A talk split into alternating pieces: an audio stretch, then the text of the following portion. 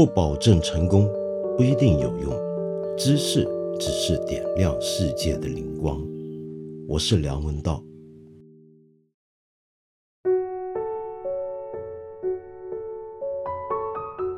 今天十二月二十号，正好是澳门回归中国二十年的纪念的日子。呃，说到澳门啊，我想很多人对它都有不同的印象。可是我不晓得你有没有听说过或者认识到，澳门有这么一群非常独特的群体，啊，叫做澳门土生。土生是什么呢？那么字面上看，当然是土生土长的意思。可是千万不要以为澳门土生所指的就是所有在澳门土生土长的人。澳门土生其实是一个很特定的一个名词。指的呢，的确是在澳门土生土长的一群人，然而这却是一群非常特殊的混血儿。呃，那么这个混血儿构成的族群呢，很多人能够从表面上看去推论，他们说不定就是当年的葡萄牙人与我们中国人，呃，混血构成的一个群体。其实并不是那么简单。你从澳门土生他们所使用的一种特殊的语言就能够看到，这种语言呢，我们中文把它叫做澳门土生葡语、葡萄牙语。那么他们自己人呢，就把它叫做帕图瓦。帕图瓦这种语言呢，你仔细分析的话，你会发现特色非常有趣。它的文法结构上面基本上可以说是建立在葡萄牙语的，但是一个今天学懂。官方葡语的人却很可能根本听不懂这个帕图尔在讲什么。为什么？因为这套语言呢，就跟澳门土生这个社群一样，它的来源太复杂了。比如说，里面当然有一些葡萄牙文的东西，也有后来加入的很多的中国元素、中文的元素、粤语的元素，但是在历史上面，它还掺杂了。很多的印度呃一些地方的方言，呃以及斯里兰卡当年叫锡兰的呃僧伽罗语，还有一些马来文，还有一些呢是印尼文，甚至还有一些日文。那么这一个小群体啊，现在看起来真的是很小，尽管人数还有几千人，可是真正还能够说帕图啊澳门土生葡语的这种语言的人。到底还剩多少呢？最后一次比较官方的统计，听说是二零一一年的统计，在当时能够使用这个语言流畅的说他的语言的这种人，只剩下五十个人了。这样的情况下，这种语言我们可以说它是已经近乎灭绝的语言。呃，这是一个联合国教科文组织 UNESCO，他们有一个世界容易受伤害的语言地图，那么去详列出世界各地各种呃很容易遇到灭绝危机的语言，以及一些濒于灭绝边缘、眼看着就要呃死亡的语言。这个帕图尔就是这样的一种语言。所以今天当我们在庆祝澳门回归的时候，不要忘记。澳门其实还有这么一个复杂的身世，这里面有很多东西都是我们不能够理解的，而要准确的去掌握这种身世的话，说不定我们最好的方法就是去学一点这套帕图啊。当然，这点对我们大部分人来讲都太难了。就连那剩下几千个澳门土生族群，他们可能自己都已经永远失去了学习他们祖先传承混合了几百年的这套语言的机会。在我看来，语言是什么？一种语言，它根本就是一个很独特的世界。我们很容易误会。语言是我们表达情感、表达想法以及命名事件、描述事实的一种工具，但是却忽略了语言，它远远不只是一种工具，它其实还是我们认知世界、生活在这个世界上面我们的存在的最基本的结构。这么讲好像有点太哲学、很复杂，让我们举一个最简单的例子。这个例子呢，说起来呢，也是个被误传的例子。但是我觉得，尽管误传，好像还是能够用来说明一个现象。这个例子是什么呢？你有没有听过这样一种讲法？就是说，有一些北美洲的爱斯基摩人，那么今天更正确的讲法是因纽特人，他们有一百种关于雪的描述的名词或者形容词。甚至还有人说，他们有几十种白色，也就是说，平常我们说白，那就是一种白，但是在他们的语言里面，白呢，居然能分得出几十种不同的颜色，就简简单单的一个色谱里面的白，在他们那是一套非常复杂的颜色，为什么呢？呃，表面上看很简单。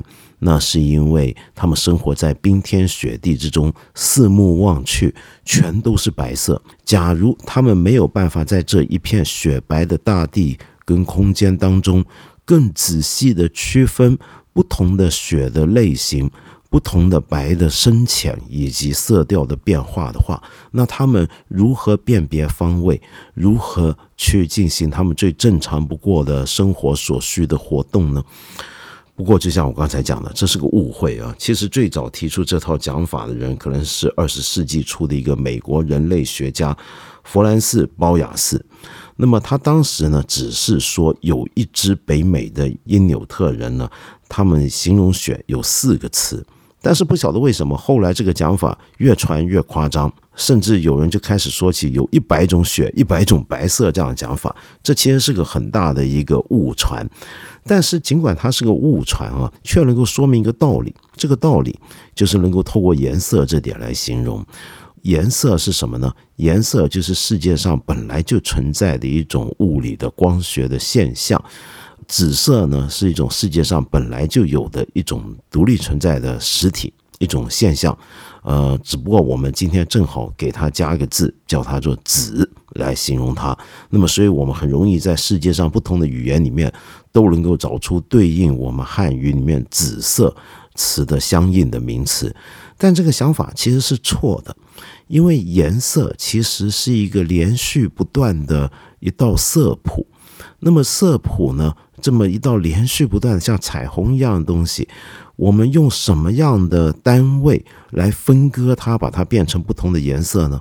那当然是用语言了，是用各种的文字、各种的名词来命名它们，才能够把它分割。那么恰恰是在分割这个连续不断的色谱上面，你发现原来世界各地不同的语言，它都有不同分割的方法。也就是说呢，有一些语言里面，它的色谱的区分，说不定要比另外一种语言更加细致，或者更常见的情况是，某一些语言它在。某一个色谱、某一段区域上面，它有更细密的区分。比如说，在白色这个东西，在汉语里面那就是白，但是呢，在可能有一些文化的语言里面，这个白原来是被区分成了深深浅浅多种不同的颜色出来。于是你可以想见，这些用不同语言的人，他看到的这个世界的颜色，很有可能。都是不一样的，或者至少他对这个颜色的概念的掌握都是不一样的。也就是说，这个世界上面有很多的事物跟现象，如果没有语言的话，我们就没有办法辨别出它们，或者准确的去掌握它们。举一个呃，我们中国人更容易理解的一个例子啊，也是我很爱讲的一个例子，那就是平常我们吃东西有不同的口味区分嘛，对不对？呃，很多人会说有一种味道是我们东亚地方的人独有的一种味觉感受，其他文化不会有的，那就是甘。甘甜的甘，你想想看，假如一个语言，比如说英文里面过去没有这个相应于甘的这种滋味的话，那么他们其实可能在吃东西的时候，也就没有办法很明确的去意识到这种味道它的独特到底在什么地方，它为什么跟甜不一样？那么其实更好的例子并不是甘，而是淡，平淡的淡。你说淡是种什么味道？我们中国人讲大味至淡，那么淡这个味道，好像是我们中国人或者东亚部分地区的人特别能够领会的。比如说吃豆腐，呃，没有调味过的豆腐，我们吃起来，我们仍然好像能够感觉到有一种味道。这种味道，也许我们就会用“淡”这个词去命名、去形容、去描述。可是“淡”这个词，你有没有想过用英文？比如说，大家一般都学的外语是英文啊，你用英文去描述，那它到底是什么呢？它是 flat 吗？平淡的意思吗？那个平寡的那种 flat 吗？它不是。那它还能是什么呢？你好难在英文里面找到对应于我们中文所讲的“淡”的这个词。因此，我们可以想见，一个以英语为母语的人，他在吃东西的时候，要去准确的领会到、体验到我们中国人所说的这种“淡”，就有点难度了，是不是？这就是我要讲的重点。不同的语言，那它真的就是不同的世界。好，讲到这里啊，你可能会注意到，我们看理想 A P P 上面呢，近几个月推出了两档，我觉得蛮有意思的节目啊。一档呢叫《香港野史》，香港野史啊；一档呢叫《上海往事》。那么这两个节目的特色，并不在于他们一个讲上海的文化。故事历史，一个讲香港的城市传奇，他们最大的特色就是他们分别都是用粤语跟沪语去讲的。呃，香港野史的主讲人马家辉呢，是我们大家都熟悉的老朋友了。很多人发现，平常在圆桌派或者以前的锵锵三人行里面，呃，讲普通话讲的有点 不是那么流畅的马家辉，呃，辉哥。一用粤语来讲香港的故事的时候，马上生龙活虎起来了。又比如说，写字的人都晓得的啊，上海宝爷小宝，平常呢听他讲话本来就够有趣了，现在听他用上海话来讲上海，你好像觉得更加生猛了，更加多了一番平常很难领会得到的韵味。为什么我们想做这两档方言节目呢？其实初衷之一，呃，除了是要让大家更深切的体会到我们中国不同地方的地域文化它的独特、它的美丽之外，另外一个原因，我的私心就是因为我认为他们是我们中国人很难得的在自己的土地上相对而言比较容易去学。比较多机会去接触的两套不同的语言，也就是两种不同的进入这个世界的方法。当然，你接下来要问的一定是，这些都是方言啊，跟我刚才讲的阿拉伯语甚至是梵文那样的语言是不一样的，怎么能够说他们是语言呢？这就要说到到底什么叫做方言了。简单的讲，方言呢？就是跟语言的分别在于，讲两种不同语言的人，他们是没有办法相互理解对方的语言的。但是一个语言的使用者跟他的方言的使用者之间，却能够部分的啊，或者大致上能够了解对方在讲什么。那么，假如用这样的标准来讲的话，你今天去听听看《上海往事》这个节目，你觉得你能够理解那些上海话吗？假如你觉得你听不懂、不能理解，按照刚才我说那种相互理解，用这种标准来定义方言跟语言的话，你就会发现它其实更像语言，而不是方言，因为你彻底没办法听懂他在讲什么。那么，历史语言学家会告诉我们，方言呢是从一个语言里面派生出来的、衍生出来的一个次级语言。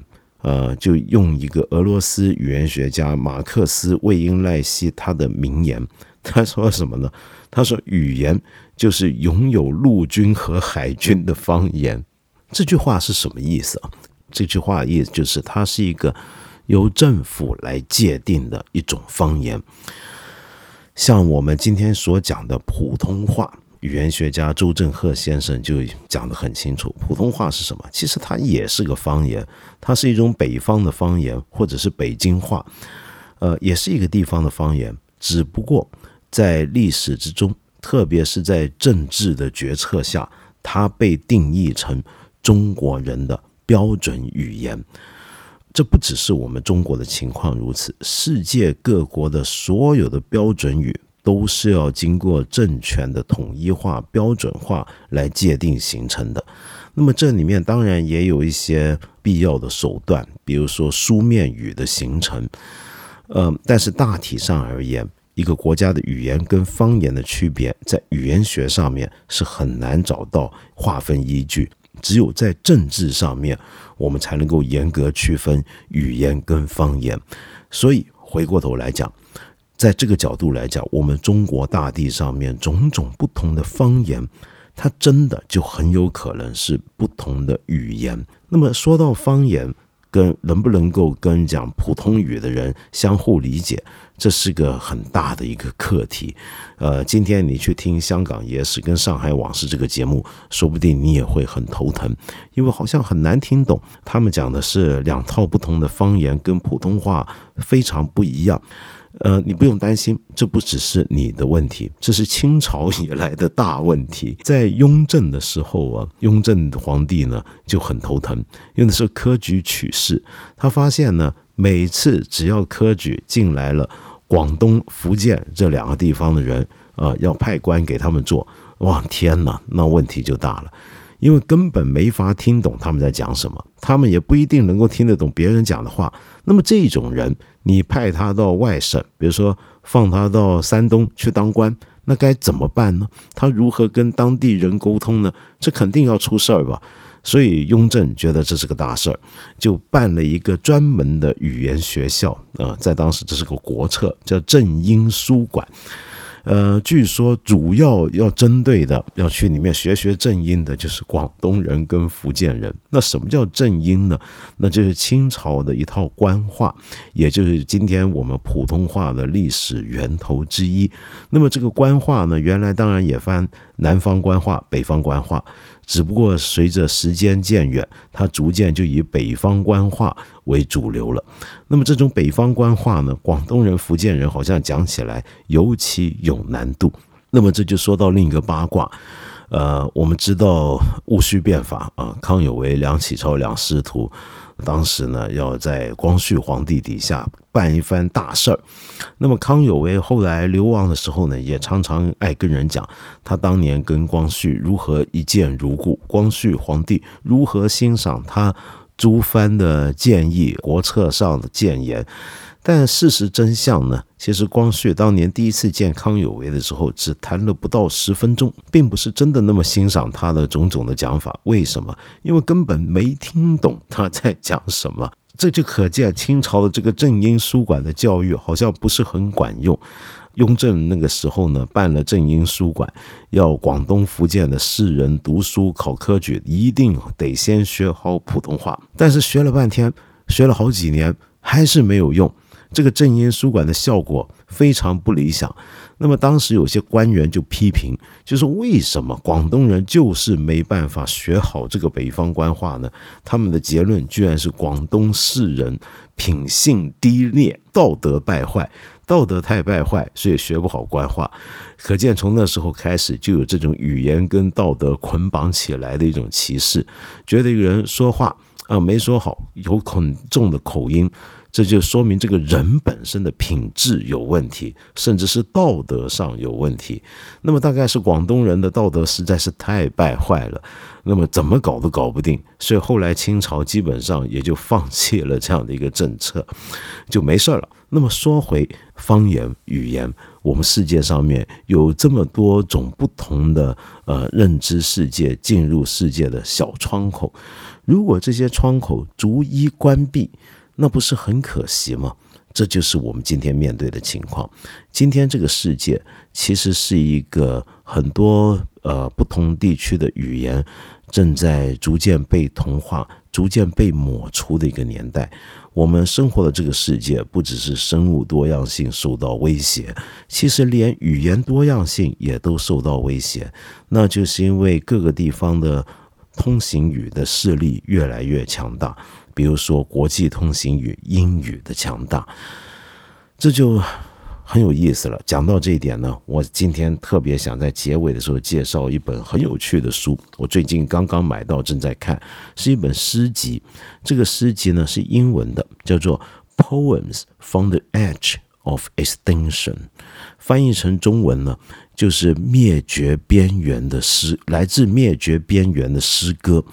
顾名思义，这是本什么样的诗集呢？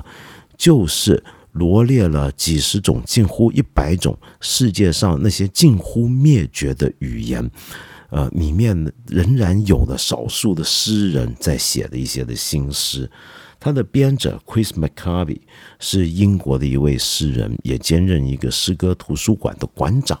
那么他开展这个计划，他就是要想在世界上各种各地的要受到威胁的、几乎灭绝边缘的语言里面，要替他们留存他们的记录。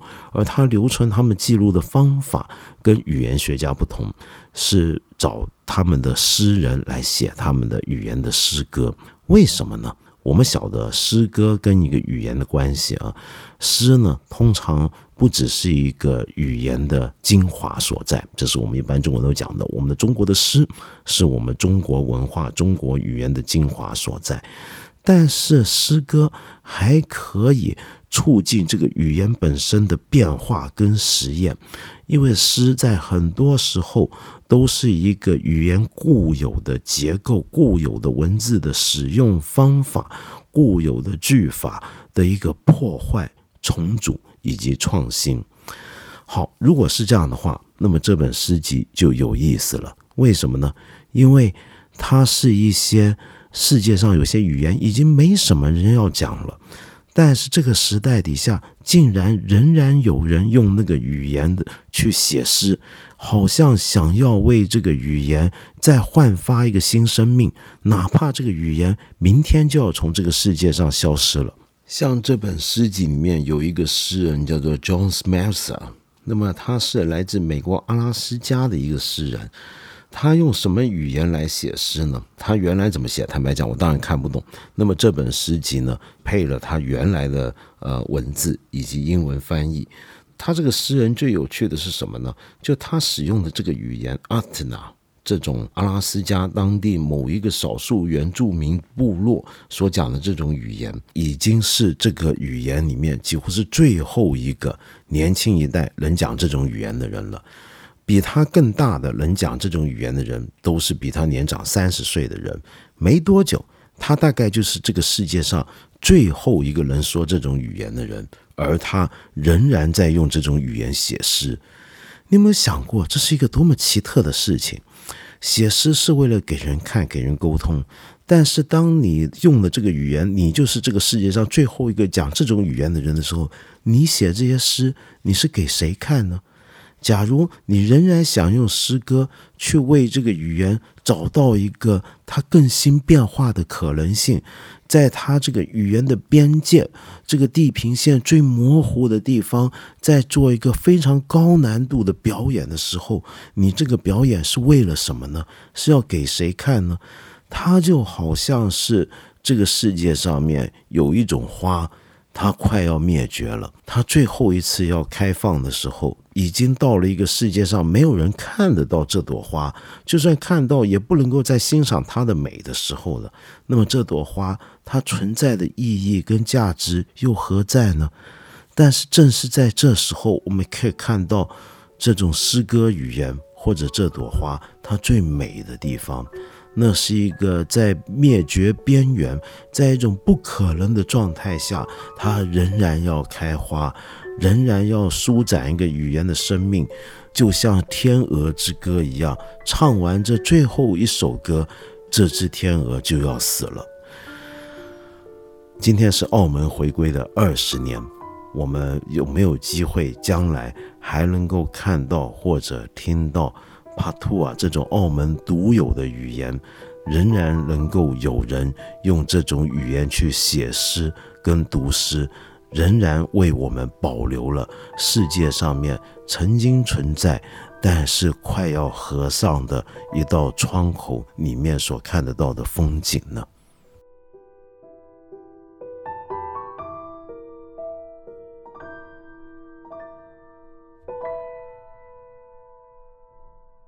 今天有一位朋友叫叮叮当叮，那么留言跟我们前几集节目相关。他说：“道长，我今日听了你和王瑞云老师的对话，其中提到中西文化时，说我们国内对印度等地的艺术有所忽略。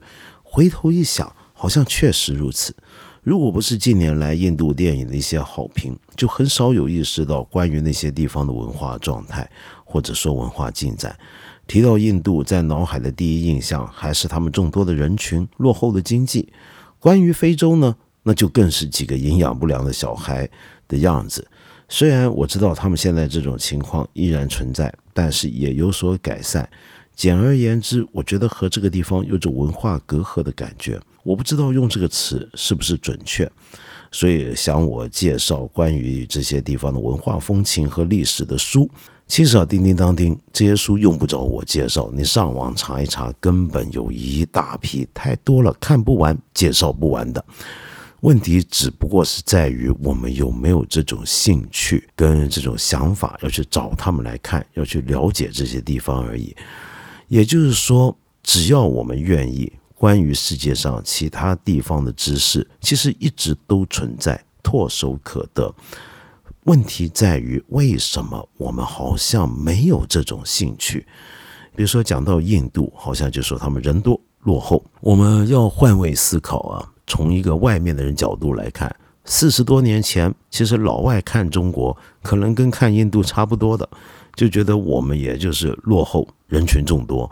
那么，说不定几十年前，很多老外对印度的感受还更强烈，因为很多人那个时候已经开始学瑜伽了。那么很多人，包括 Beatles，都要跑去印度去找心灵导师，那么去学习一些精神修炼，跟学印度的音乐。所以，呃，我们的这种固有的对于别的文化的这些想法跟认知啊，也是在历史之中形成的一种狭隘的框架而已。其实，整个亚洲文化，我们常常就不自觉的把中国当成亚洲代表，讲东西分别的时候，就把我们中国当成东方代表，而完全忽略了印度的存在，呃，忽略了整个亚洲地区还有太多不一样的、非常光辉的、伟大的文化传统。那波斯算不算是东方呢？波斯算不算是亚洲文化的代表呢？那更不要说阿拉伯了。因为当地都有宗教需要嘛，所以你看，我们的亚洲地区所谓的东方啊，以前欧洲人所理解的东方，其实就包括了阿拉伯人。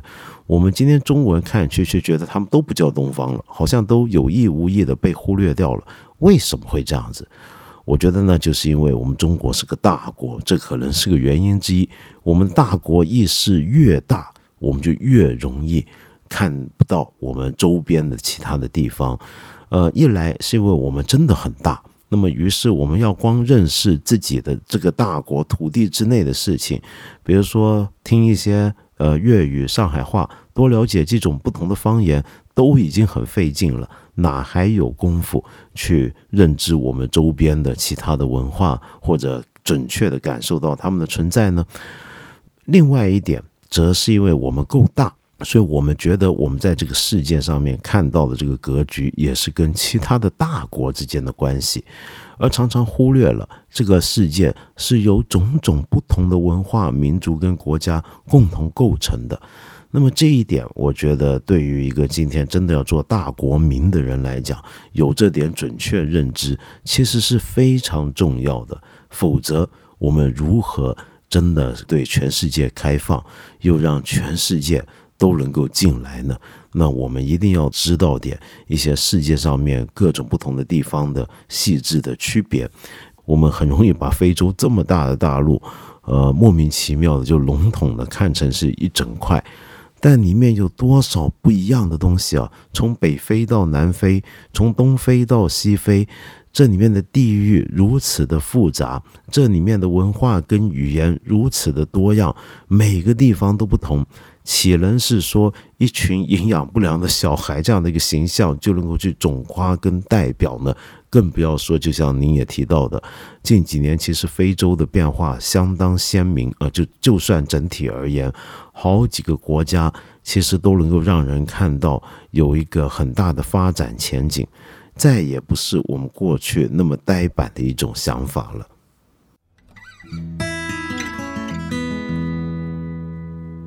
对了，各位朋友，我们再提醒大家一次啊，我八分这个节目是每个星期三、每个星期五都会在看理想的 APP 更新，期间呢还会有不定期的番外。